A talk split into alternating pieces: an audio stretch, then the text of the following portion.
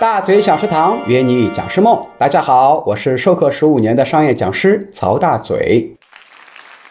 上一节课咱们分享了讲师、培训师、商业讲师等等在各个平台以及他们的收入以及他们的优劣势等等。接下来咱们继续分享教授。教授的平台呢，通常是两个，一个呢是学校，还有一个呢是机构。他的薪酬呢，学校里面是按月结算。然后在外面机构呢，当然是按天结算，相对来讲，它的薪酬是中等。授课方式呢是总裁班结合公开课，商业价值中等。优势呢是有背靠高校的福利和保障，以及有高校的背景。劣势呢就是授课的时候啊缺少一个互动性，基本上是以讲座的方式来进行授课。还有呢，在上课的时候啊，有可能会被高校知道以后会被除名的风险。好，接下来讲一个教练啊，教练的平台也是机构培训机构，薪酬呢也是按天结算，相对比较低，有户外和室内两种。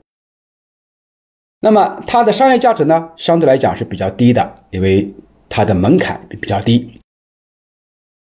优势是有稳定的授课机会，因为现在拓展教练哈，他的课程还是蛮多的。劣势呢，就是风吹日晒，门槛比较低，收益比较低。好，下面一个是咨询师，咨询师的平台呢，通常是培训机构，薪酬是按项目周期结算，它的一个薪酬呢，相对来讲偏中等，授课方式是到企业做辅导。商业价值呢中等，优势呢是项目制是趋势，利于落地，专业性比较强。劣势呢占用自己的时间比较长，需要对行业啊比较熟悉。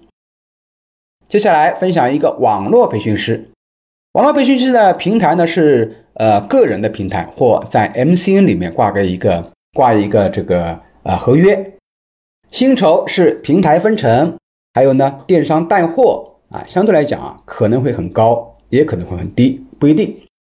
授课方式通过直播、音视频等节目，商业价值呢是中等。优势呢是时间和空间优势，还有一个长尾效应，就是你的节目放在网络上面，可能一开始啊有一些购买，往越往后面呢可以越来越少，但是呢它会长期购买，有一个长尾效应。劣势是在互联网上面缺少一个互动性和即时性。最后一个讲一个助教啊，助教呢也是我们行业里面的一个身份，也是一个职业啊。它的平台呢是企业的这个培训机构啊，薪酬是相对来讲是比较低的，由机构来支付，按次结算。授课方式呢也是跟随老师当助教啊，自己不上课，最多呢帮老师做做开场和互动。商业价值基本上没有，优势呢是学习机会比较多，很有可能会成长为职业讲师。劣势是很容易被替代，缺少一个商业价值。好了，关于老师在平台以及收入等优劣势上面的介绍呢，啊，我们今天就分享到这里。下期节目我们继续分享更多精彩的内容。